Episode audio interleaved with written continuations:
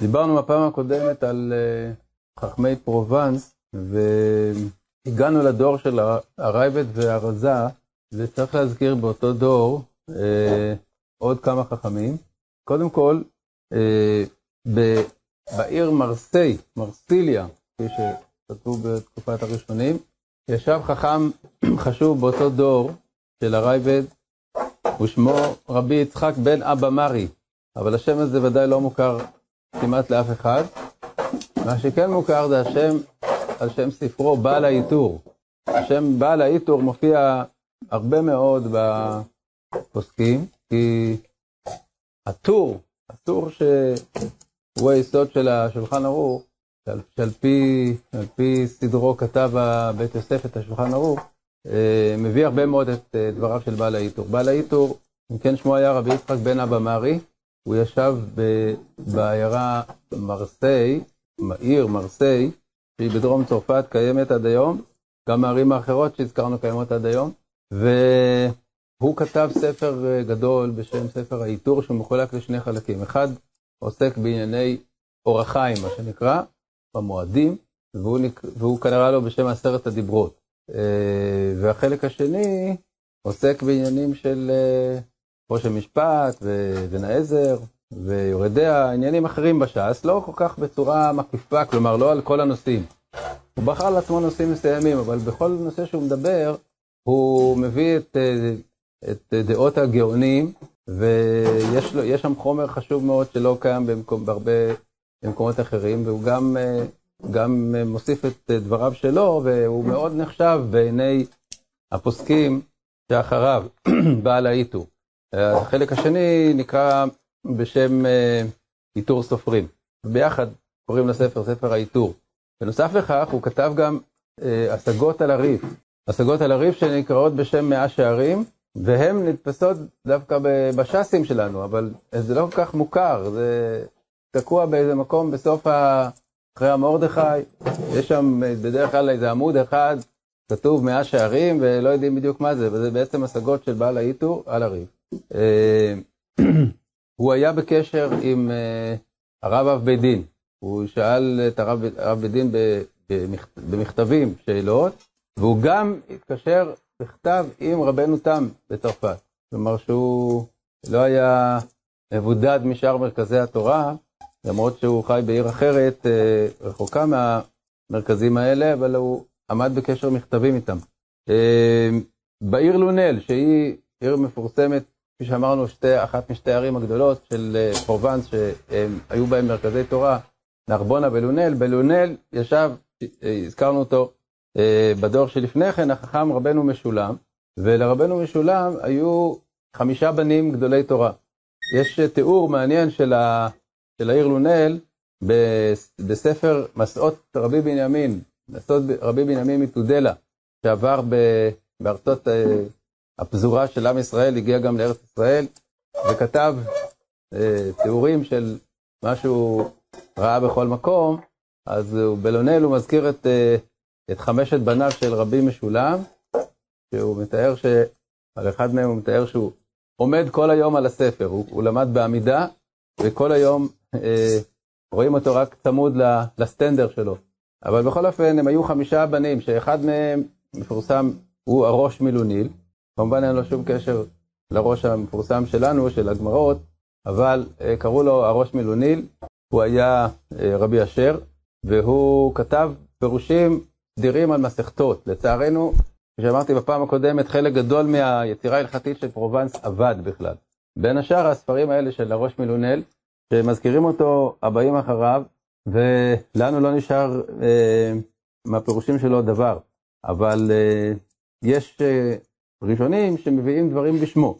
בין השאר יש בתוספות, בברכות, אה, שאל הראש מלונל את רי, הוא שלח שאלה בלימוד אל רי בעל התוספות. והיה ביניהם כנראה לא פעם אחת קשר מכתבים. היה, אחיו היה רבי אהרון מלונל, רבי, רבי אהרון מלונל היה מעורב בוויכוח על uh, ספרי הרמב"ם.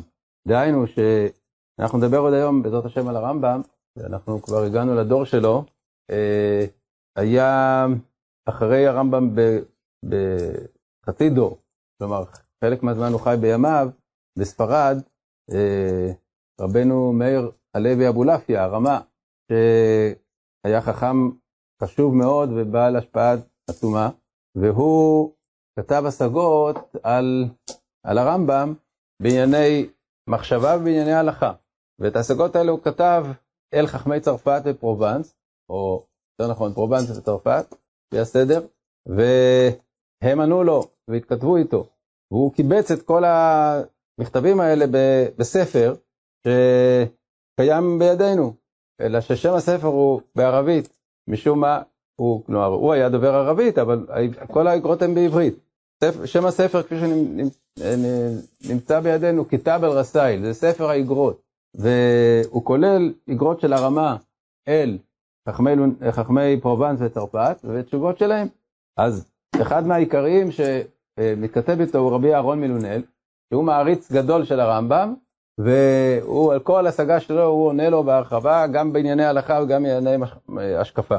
אמ, והיו עוד שלושה בנים אחרים שהם פחות אה, ידועים, בכל אופן כל החמישה האלה היו בני רבי משולם מילונל, שהרייבד המפורסם, בעל השגות, היה תלמידו, כפי שאמרנו בפעם הקודמת. אמ, בנוסף להם היה חכם אחר בלונל, שכתב השגות על משנה תורה. אולי לפני הרייבד, אולי במקביל לרייבד, בכל אופן ההשגות של הרייבד התפרסמו ודחו מפניהם את ההשגות של, אה, שלו, זה היה רבי משה הכהן, רמ"ח, ורק בדורות האחרונים אה, גילו אה, כתב, כתב יד בודד אחד של ההשגות האלה והם נתפסו. כיום נמצאים ברמב"ן פרנקל, על הדף, השגות, הגאות הרמ"ח, וזה בעצם השגות שבהרבה מקומות הן השגות שהן דומות להשגות הרייבד, בהרבה מקומות זה השגות אחרות, בכל אופן הוא, הוא הרבה יותר פשוט מהרייבד, הוא כתוב בסגנון הרבה יותר פשוט והרבה יותר קל להבין מה שהוא רוצה. הוא, הוא כותב דברים ברורים, פשוטים, מה קשה לו בדברי הרמב"ם, וזה חשוב מאוד לעיין בהשגות האלה. הרבה פעמים רואים שם אה, דברים חשובים, והכסף מישני מביא אותו. הכסף מישני ראה את ההשגות ומביא אותו מדי פעם. זה רבי משה הכהן מלונל. טוב, עכשיו, אה, כיוון שאנחנו כבר מדברים על כמה חכמים שמתייחסים אל הרמב"ם, הרייבד, אה, אה, הרמ"ח, רבי אהרון מלונל, אז נחזור באמת לספרד, לדור של הרמב"ם. דיברנו עד ארי מיגש. ארי מיגש היה רבו של אביו של הרמב"ם. הרמב"ם לא למד אצל ארי מיגש. ארי מיגש נפטר כשהרמב"ם היה ילד קטן, ממש, בן שלוש, או בכל היותר בן, בן שש. יש הרי עוד אי בהירות לגבי התאריך הלידה של הרמב"ם. אם זה היה ד' אלפים תצ"ח או תצ"א. אז למניינם 1135 או 1138, אז הרמב"ם נולד. והרי מיגש נפטר בד' אלפים תק"א, דהיינו ב-41. אז הרמב"ם היה יכול להיות רק לכל היותר בן 6 כשהרי מיגש נפטר, אבל הוא קורא לרי מיגש רבותיי, וגם לריף הוא קורא רבותיי. וכמובן שאת הריף הוא לא ראה בכלל. אז מה הסיבה שהוא קורא להם רבותיי? מפני שהמסורת של המשפחה אה, שהרמב"ם למד אצל אביו, ואביו היה תלמיד מובהק של ארי מיגש, וגם כל החכמים האחרים שהיו באזור של הרמב"ם היו, העריצו את ארי מיגש וראו בו את, ה, את רבם, אז אה, לכן הרמב"ם גם כן קורא לארי מיגש רבותיי. אה, הרמב"ם, אני לא צריך להגיד לכם שהוא חיבר את משנה תורה ולא את פירוש המשנה, אבל אני כן צריך להגיד לכם שהוא חיבר כמה ספרים נוספים בתחום ההלכתי שהם לא מוכרים. ו... זה מעניין מאוד אה, למה הם לא מוכרים ומה עלה בגורלם. אז ככה, יש אה, איגרת של הרמב"ם, תשובה הלכתית אל רבי נהוראי בן הלל הדיין, שהיה בדמשק, ושאל את הרמב"ם שאלה על הלכה מסוימת בהלכות אישות, ובזמן שהרמב"ם כבר היה אה, אחרי חיבור משנה תורה, כבר היה גדול הדור הוא היה גדול הדור מלכתחילה, אבל אחר כך הוא היה גדול הדור במובן, ה, במובן הכלל ישראלי, שכל עם ישראל אה, ידע עליו ושלחו אליו שאלות מכל מקום וכולי. כל ארצות המזרח כמובן, אה, ארצות המזרח ופרובנס, לאט לאט זה הגיע גם לצרפת ולאשכנז. אז הוא שואל אותו שאלה הלכתית בקשר, ל... בקשר להלכה שהרמב"ם כותב לכאורה בניגוד לדברי הריף. ו... ו... הוא אומר שהרמב"ם עונה לו שיש פה בשאלה הזאת איזה ספק למה התכוון הריף. האם הוא באמת התכוון למה שאתה אומר או למשהו אחר? אמנם לא ידעתי אם אמר זה רבינו יצחק ז"ל או לא. וזה שאנחנו חלקנו עליו בקצת מקומות, כמו 30 מקומות או יותר. מה שתפס עליו תלמידו רבנו יוסף הלוי ז"ל בשבועות ובבטרה, וקצתם אנחנו הערנו עליהם. קודם כל, מה שהריף, מה שהרים ייגש בפירושיו לשבועות ולבבא חלק על הריף, אז הרמב"ם הולך בעקבות הרים ייגש. וחלק זה, זה דברים שהרמב"ם מעצמו אה, תפס על הריף, כלומר, השיג עליו. ומצאתי קצתם, נכשל בהם רבנו חננאל ז"ל כמותו. וכבר עשינו קונדרסים באותם המקומות. כלומר שהרמב"ם כתב קונדרסים של השגות על הריף ועל פירוש רבנו חננאל כשהוא, הריף הולך בשיטתו בעניין הזה. כבר עשינו קונדרסים באותם המקומות. אמנם עדיין לא יצאו לתכלית הפעולה.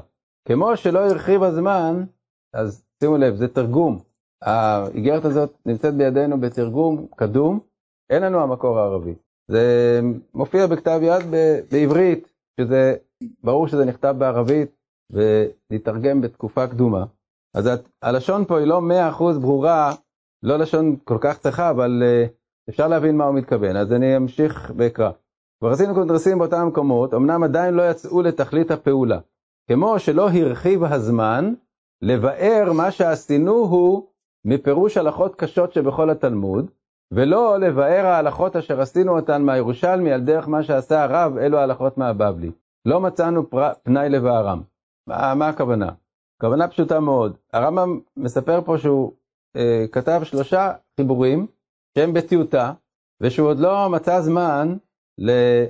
להגיע אותם ולהפוך אותם לחיבורים שניתנים להפצה.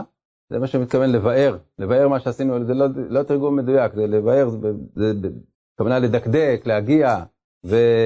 ולהוציא אותם לאור. לא יצאו לתכלית הפעולה, כלומר שהם עדיין בטיוטה. מה זאת אומרת? הרמב"ם כתב לכל ספר שלו, קודם הוא כתב כתיבה ראשונה, טיוטה, אחר כך הוא תיקן, עבר על זה עוד פעם.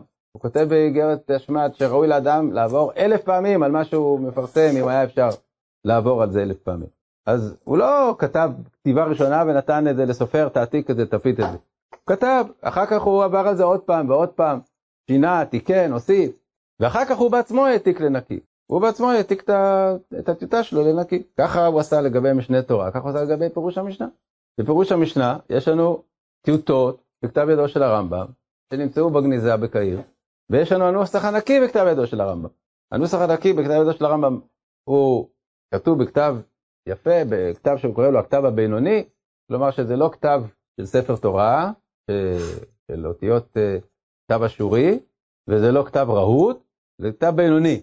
הכתב הבינוני הזה הוא דומה לכתב רש"י, דומה לכתב רש"י, אבל הוא כתוב בצורה ככה מאוד uh, מכובדת ויפה וישרה, כל אות uh, ברורה, וככה יש לנו הנוסח של פירוש המשנה, שהרמב"ם כתב בעצם כתב ידו, uh, שהשתמר בנס אפשר לומר, במשך כמעט אלף שנה. Uh, היום הוא נמצא, שני חלקים ממנו נמצאים בירושלים בספרייה הלאומית, שלושה חלקים נמצאים באוקספורד, וחלק אחד אבד. טהרות אבד, אה, בירושלים יש מועד ונשים, ובאוקספורד יש זרעים אה, נזיקים וקודשים. את מועד ונשים אה, קנו מאספן פרטי, היה, הכתב יד התגלגל, הכתב יד הזה הגיע ממצרים לסוריה, על ידי בני משפחתו של הרמב"ם, צאצאיו שעברו לגור בסוריה. עברו לגור בחלב, ושם שמרו על הפירוש המשנה המקורי, כתב ידו של הרמב"ם, ושמרו על, על, על, על כתב יד הרם צובע של התנ"ך, כתב יד אה, בן אשר שהרמב"ם אה, כתב על פיו את ספר התורה, אבל משנה תורה לא עבר לשם. משנה תורה המקורי נשאר במצרים, והסיבה כנראה הייתה חלוקת ירושה. היו, מדובר על דור אה, חמישי של צאצאי הרמב"ם, שהם עברו לסוריה, וכנראה שהם לא לקחו איתם את ה... הם לקחו איתם את חלק מהכתבים בכתב ידו של הרמב"ם וחלק לא, כי היה, היה אח אחר שנשאר במצרים, והם חילקו ביניהם את הירושה, והכתב יד של משנה תורה עבד, אבל כתב יד של פירוש המשנה היה בחלב והגיע גם לדמשק חלקו, ומצאו אותו אה, כמרים, חוקרי כתבי יד במאה ה-16. מצאו חלק ממנו בחלב, אחר כך בא אה, סוחר אחר ומצא אותו, מצא חלק אחר בדמשק, וקנו אותם, הביאו אותם לספריות אה, באירופה. אז החלק הזה של אה, מועד ונשים אה, נקנה על ידי אספן פרטי, היה יהודי, יהודי חשוב בשם רבי דוד ששון, ששון, שהוא היה עשיר גדול וחובב כתבי יד, והוא קנה את, החלקים האלה, ואחר כך בנו מכר אותם לספרייה הלאומית, בסכום פעוט של מיליון דולר.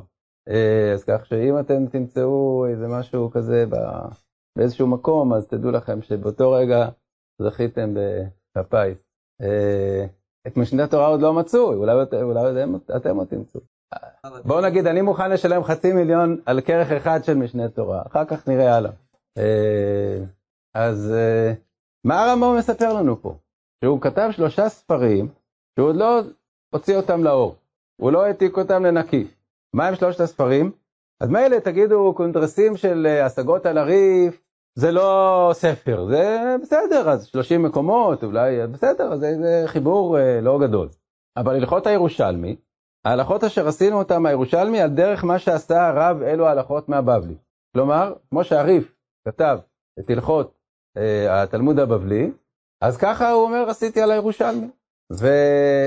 ולצערנו, לדאבוננו אפשר לומר, רוב הספר הזה ככולו עבד, הרמב"ם לא הוציא אותו לאור, כלומר הוא לא העתיק אותו לנקי, הוא היה כתוב רק בטיוטה.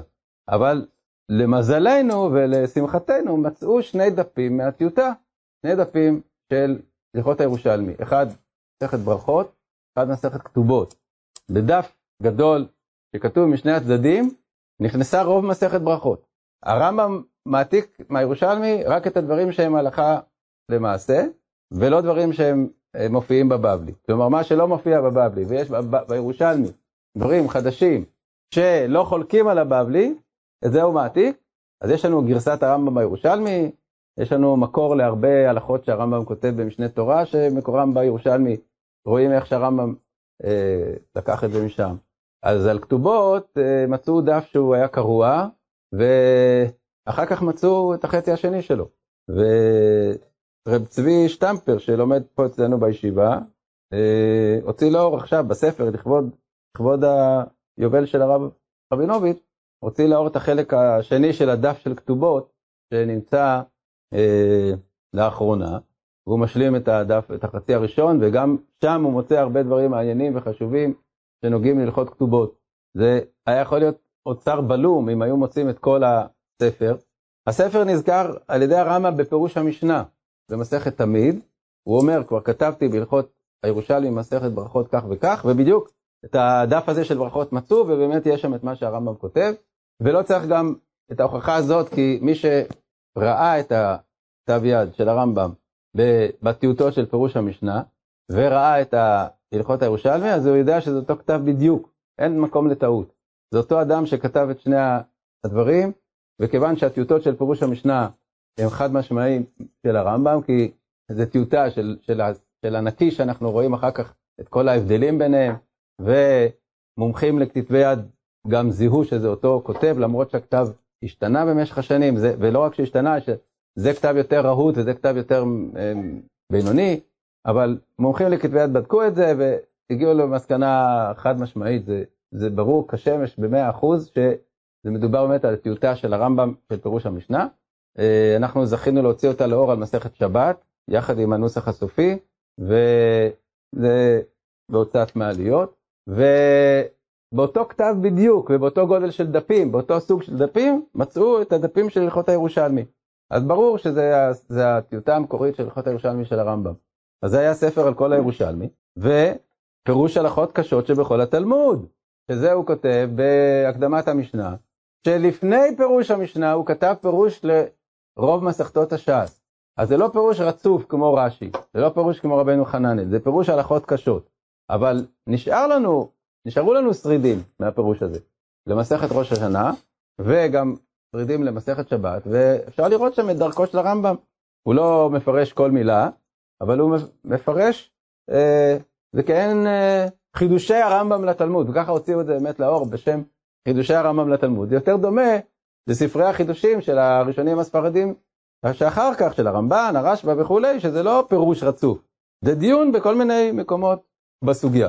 ואין מה לדבר שזה היה יכול להיות אוצר עוד יותר בלום, כי הוא על הבבלי, וממנו היינו יכולים ללמוד את שיטת הרמב"ם, לפחות שיטת הרמב"ם בצעירותו, עוד לפני פירוש המשנה, אבל בדרך כלל זה היה נותן לנו המון המון בשביל הבנת הרמב"ם, וחבל דאבדין ולא משתכחין, אבל מה שמעניין הוא לדעת למה הרמב"ם לא הוציא את זה לתכלית הפעולה, ובמקום זה עבד על פירוש המשנה, ואותו כן הוציא לתכלית הפעולה, אותו הוא כן העתיק לנקי, וכן מסר אותו להפצה.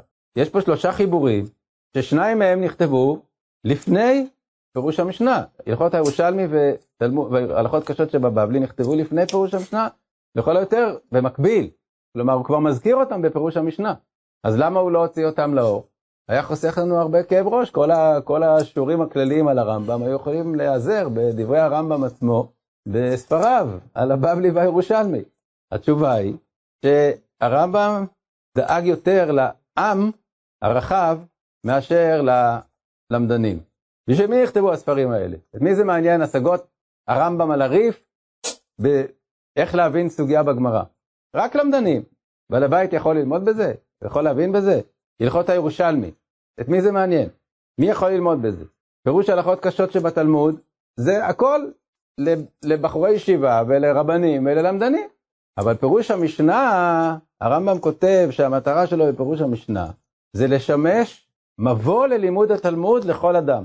שכל אדם ילמד משניות עם פירוש שמתמצת את, ה, את הסוגיה, מתמצת את הגמרא הן לעניין הבנת המשנה, הן לעניין הפסק ההלכה, ושכל אדם יוכל ככה להיכנס ל, לידיעת התורה. אז יש לו ידע מקיף בכל התורה, אמנם הוא לא למד פה גמרא, הוא לא למד את השקלא וטריא, הוא לא למד את הסוגיה, אבל הוא מקבל מושגים על כל התורה. זה היה יותר חשוב לרמב"ם להקדים את זה לספרים של הלמדנות. הוא, אישית בגיל 16 כבר היה למדן, אז הוא כבר כתב אה, הלכות, פירוש הלכות אה, קשות, הוא כתב הלכות ירושלמי, הוא, הוא יצר. יכול להיות שאת ההשגות על הריף זה בתקופה יותר מאוחרת, זה לא משנה. אבל בכל אופן גם את זה הוא לא הוציא לפועל. אז מה, מה עם משמע? שהוא דאג לעם ישראל. קודם כל פירוש המשנה, אחר כך משנה תורה, דהיינו ספר הלכה למעשה, בראותי אומה בלי ספר מחוקק כולל באמת, כפי שהוא כותב לתלמידו, שהוא פשוט היה, היה משועבד לצורך, לצורך של עם ישראל בספר הלכה. וזה מה שהעסיק אותו, ובזה הוא השקיע, כמו שהוא כותב, כמו עשר שנים רצופות לילה ויום. ככה הוא כותב באחת האגרות ללונל, שהוא השקיע במשנה תורה עשר שנים רצופות לילה ויום. באותו זמן היה יכול גם ל... לעסוק בספרים של, ה... של הלומדס? לא. יותר דחוף שיהיה ספר הלכה. אז היה יותר דחוף פירוש המשנה, אחר כך היה יותר דחוף משנה תורה, ולקחו עשרות שנים, שניהם יחד. אחר כך הוא כבר הגיע למצב שהוא היה עסוק בעיסוקים אחרים, בתור uh, מנהיג הציבור, בתור uh, רופא המלך, התחיל לכתוב את מורה נבוכים, שהוא ראה בזה פסגה רוחנית ש, שהוא צריך להגיע אליה. ונשאר, החיבורים האלה נשארו בטיוטה ולא יצאו לאור. אז זה, זה הסיפור, וזה סיפור מאלף מבחינה חינוכית, מבחינה מוסרית. מה היו סדרי העדיפויות של הרמב"ם? בתור בחור ישיבה, בתור בחור צעיר, הוא כתב למדנות, אבל כשהוא התחיל להגיע לגיל שבו הוא, שבו הוא חושב מה בעצם, מה בעצם תפקידו בעולם, מה הוא צריך לעשות בעולם, אז הוא, אז הוא הבין שהוא צריך לדאוג לעם ישראל, הוא לא צריך לדאוג ל, ל, ללמדנים, שזה שכבה דקיקה. הוא צריך לדאוג לזה שעם ישראל יהיה בו תורה. ופירוש המשנה הוא עותק ונפוץ, ומשנה תורה אין מה לדבר.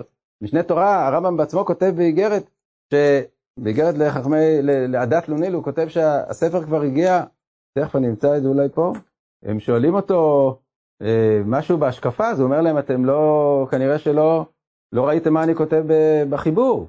והדבר ידוע שלא הגיע אליכם החיבור שחיברנו במשפטי התורה, שקראתי שמו משנה תורה, שאם הגיע אליכם מיד הייתם יודעים דעתי בכל אותם הדברים ששאלתם, שהרי ביארנו כל זה העניין בהלכות עבודה זרה בחוקות הגויים, וכמדומה לי שיגיע עליכם קודם תשובה זו. כלומר, לפני מה שאני עכשיו כותב, שכבר פשט באי סיקיליה, כמו שפשט במזרח ובמערב ובתימן. כלומר, לפני שהוא כותב את התשובה הזאת, הוא כבר יודע שהחיבור הגיע לסיציליה, למזרח, דהיינו לבבל, למערב, דהיינו לצפון מערב אפריקה, ולתימן. אז אוטוטו הוא יגיע גם אליכם, לפרובנס, זה, זה לחכמי פרובנס, זו תשובה לחכמי מונפליה על, על גזירת הכוכבים. אז uh, הוא אומר להם, זה יגיע אליכם מקרוב, וכנראה שזה, לא רק שזה, שזה הגיע לפני שהתשובה הזאת הגיעה, כנראה שזה גם הגיע עוד לפני שהתשובה הזאת הגיעה. כי הם כבר היו מודעים, לה, הם כבר היו מודעים ל, ל, למשנה תורה, ומיד אחר כך הם כבר כתבו השגות, אה, כלומר שאלו שאלות, שחלקן זה השגות של הרייבד, אז אה, בסדר, הוא אומר להם, הוא אומר להם, כנראה שלא ראיתם מה שכתבתי, מוכיח אותם על זה שהם לא, במקום להסתכל יותר טוב בהלכות עבודה זרה, אז הם שואלים אותו עוד פעם את השאלה. בכל אופן, הספרים באמת הופצו בעם ישראל במהירות, ו... והועילו לעם ישראל בצורה, אה, בצורה מאוד משמעותית, בצורה שהרמב"ם רצה בה. והספרים האלה של הלמדנות, לצערנו הרב, עבדו ברובם. זה באמת הפסד עצום, אבל כפי שאמרתי, זה רק אה, אה, מלמד אותנו על אישיותו של הרמב"ם. כיוון שהזכרנו כבר את כל החיבורים, אז צריך להזכיר גם את ספר המצוות. ספר המצוות הוא ספר בעל חשיבות מעבר למניין של המצוות. מניין של המצוות היו כבר מנייני מצוות לפני כן. אנחנו יודעים שבהאג, בעל הלכות גדולות, כתב מניין מצוות. בעלי האזהרות, רב צדיה גאון ורבי יצחק בן ראובן אלברגילוני ורבנו אליהו הזקן, הזכרנו כבר שלושה כותבי תרי"ג מצוות. אז הרמב"ם היה עוד אחד. כמובן שהרמב"ם זה רמב"ם, אז זו שיטה שלא חשובה בפני עצמה, אבל מה שעוד חשוב, והוא ייחודי, זה השורשים. השורשים של הרמב"ם לספר המצוות, 14 כללים, איך צריך למנות מצוות, זה אוצר בפני עצמו, כי יש שם מה שנקרא אה, מתודולוגיה של, של, אה, של ההלכה. זה לא רק אה, פרטים, זה איך בכלל צריך לתפוס את המושג מצווה, מה זה מצווה, מה מוגדר כמצווה, מה, מה, זה, מה זה ראוי לחשב כמצווה, כל מיני כללים לגבי המצוות. שם רואים דברים אה, מאוד אה, חשובים שהם אה, מפתח להרבה הרבה שאלות במקומות רבים. ולכן ספר המצוות הוא חיבור חשוב מאוד בפני עצמו. הוא נכתב בין פירוש המשנה למשנה תורה. כך שיש דברים ש... במשנה תורה זה המהדורה בתרא, זה הדעה המאוחרת של הרמב"ם, לעומת פירוש המשנה וספר המצוות. הוא שינה דברים בין כתיבת ספר המצוות לבין משנה תורה, ולא תמיד הוא ראה לנכון לתקן בספר המצוות. כי סך הכל ספר המצוות זה לא ספר הלכה, זה ספר שהוא כן אה, אה, ספר מסגרת אה, לקראת משנה תורה. אז הוא לא טרח לתקן, גם אם הוא תיקן את דעתו ושינה את דעתו בדברים מסוימים, בספר המצוות הוא לא תמיד תיקן. לעומת זאת בפירוש המשנה כן, בפירוש המשנה אנחנו יודעים שהרמב"ם השתדל לתקן כל דבר שהוא חזר בו, ויש הרבה דברים כאלה. Uh, הספר שנמצא בידינו של הטופס האישי הענקי של הרמב"ם כתב אותו במו ידיו, יש בו מאות תיקונים, לא פחות, מאות תיקונים. מאות תיקונים קטנים וגדולים, לפעמים תיקוני לשון, לפעמים תיקוני מחיקה של, של הלכה שלמה שהוא פירש בצורה מסוימת והוא מחק את הכל. בספר הנקי, כלומר שזה כבר הופץ, זה כבר הועתק, ולכן יש בהרבה מקומות שהנוסח של פירוש המשנה שבדפוסים הרגילים, דהיינו במה שאצלנו בסוף הגמרות, זה נוסח שהוא תוקן אחר כך, והמעתיקים. שהעתיקו מה... מה... מהכתב יד הראשון לא ידעו על התיקון שנעשה יותר מאוחר.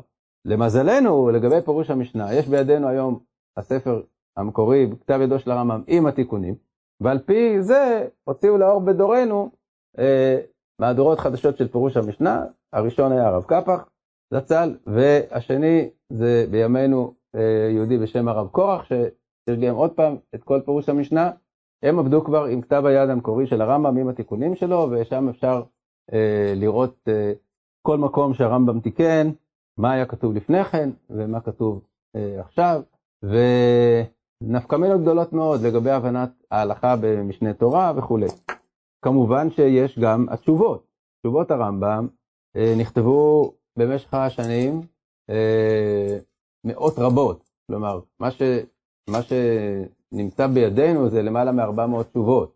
יש להניח שהיו הרבה יותר, לא כולם נשתמרו, ומה שהשתמר, השתמר בכל מיני כתבי יד, אה, שסופרים מצאו כמות מסוימת של תשובות, העתיקו אותם, וככה התגלגלו הדברים, אז יש כתבי יד שונים של, של תשובות הרמב"ם, והמהדורה הטובה שאספה את רוב התשובות ככולן הם אה, מהדורת בלאו, שהוא אה, השתדל להביא את התשובות בערבית, מה שיש לנו בערבית, ולתרגם אותם מחדש, ומה שנכתב בעברית, או שאין לנו את המקור הערבי, אלא רק תרגום קדום, מביא אותם בעברית, וכמובן שהתשובות הן גם כן מקור חשוב ל, לידיעת uh, תורתו של הרמב"ם. אז uh, סקרנו את, ה, את היצירה הספרותית, של, ההלכתית של הרמב"ם, וכאמור, תוך זמן קצר היא הגיעה לכל קצוות העולם היהודי. באשכנז וצרפת, הראשונים שהכירו את, uh, את משנה תורה זה היו הריצבה, עוד נדבר על בעלי התוספות, בצרפת, ואחר כך אה, באשכנז המהר"ם, מהר"ם מרוטנבורג, שהוא התייחס כבר אל הרמב"ם בתור אה, סמכות. הראשונים בבעלי התוספות בצרפת שהגיע אליהם הרמב"ם עוד לא ראו בו איזה סמכות אה, גדולה, אלא מזכירים אותו לעיתים רחוקות מאוד. אבל המהר"ם כבר ממש אה, הולך בעקבות הרמב"ם בהרבה הרבה אה, מפסקיו, ו... בעקבות uh, כך תלמידו uh, כתב את ההגאות מימוניות, שזה בעצם uh, ספר שנכתב על הרמב"ם, על ידי תלמיד המהר"ם, ומביא את uh, תורת חכמי אשכנז בהלכות שבהם הם חולקים על הרמב"ם וכדומה. אז uh, זה uh, בדור, בתורות הסמוכים הבאים אחרי הרמב"ם. בימיו של הרמב"ם עצמו אמרנו שהיה בן דורו הצעיר בספרד המוסלמית, בטולטולה, רבי מאיר הלוי אבולעפיה, שנקרא הרמה, או אה, קראו לו גם הנשיא, הוא היה גדול חכמי ספרד בזמנו, והוא אה, נמצא בספרד המוסלמית אחרי גזרות השמד. כלומר, הרמב"ם, משפחתו הרי עזבו את ספרד בזמן גזרות השמד, ולא נשאר שם כמעט באותו זמן מרכז תורני, אבל אחרי שעברו הימים האלה, כמה, אולי 20 שנה או משהו כזה, הרמה אבולעפיה, הוא היה בטולטולה והיה אה, נחשב לגדול הדור בספרד. הוא אה, חיבר אה, חידושים על הרבה מסכתות שנקראו בשם פרטין, פרטין, ויש לנו מהספר הזה שתי מהדורות. הבעיה היא שלא נמצא לנו אלא על שתי מסכתות, אחת על סנהדרין, אחת על בבא בתרא. דברים מאוד חשובים, יד רמה קוראים להם, הוא לא קרא להם בשם יד רמה, הוא קרא להם בשם פרטין, כי הוא, מפר, הוא מפרש את הסוגיה ממש משפט אחרי משפט, ומאוד uh, מדייק ומסיק מסקנות להלכה. הוא, יד רמה זה ספר מאוד מאוד חשוב. אז בבא בתרא וסנהדרין נשארו לנו בסך הכל, הוא כתב על הרבה יותר מסכתות, וקיבצו, לקטו גם על מסכת קידושין, גם על אבל רק מליקוטים. מה שיש לנו רצוף זה על בבא בתרא וסנהדרין, והם נכתבו בשתי מהדורות שונות, אחת יותר קצרה ואחת יותר ארוכה. לאחת הוא קרא פרטין ולאחת פרטי פרטין. שזה, אחד מה, מהם זה מהדורה הקצרה ואחד מהמהדורה הארוכה.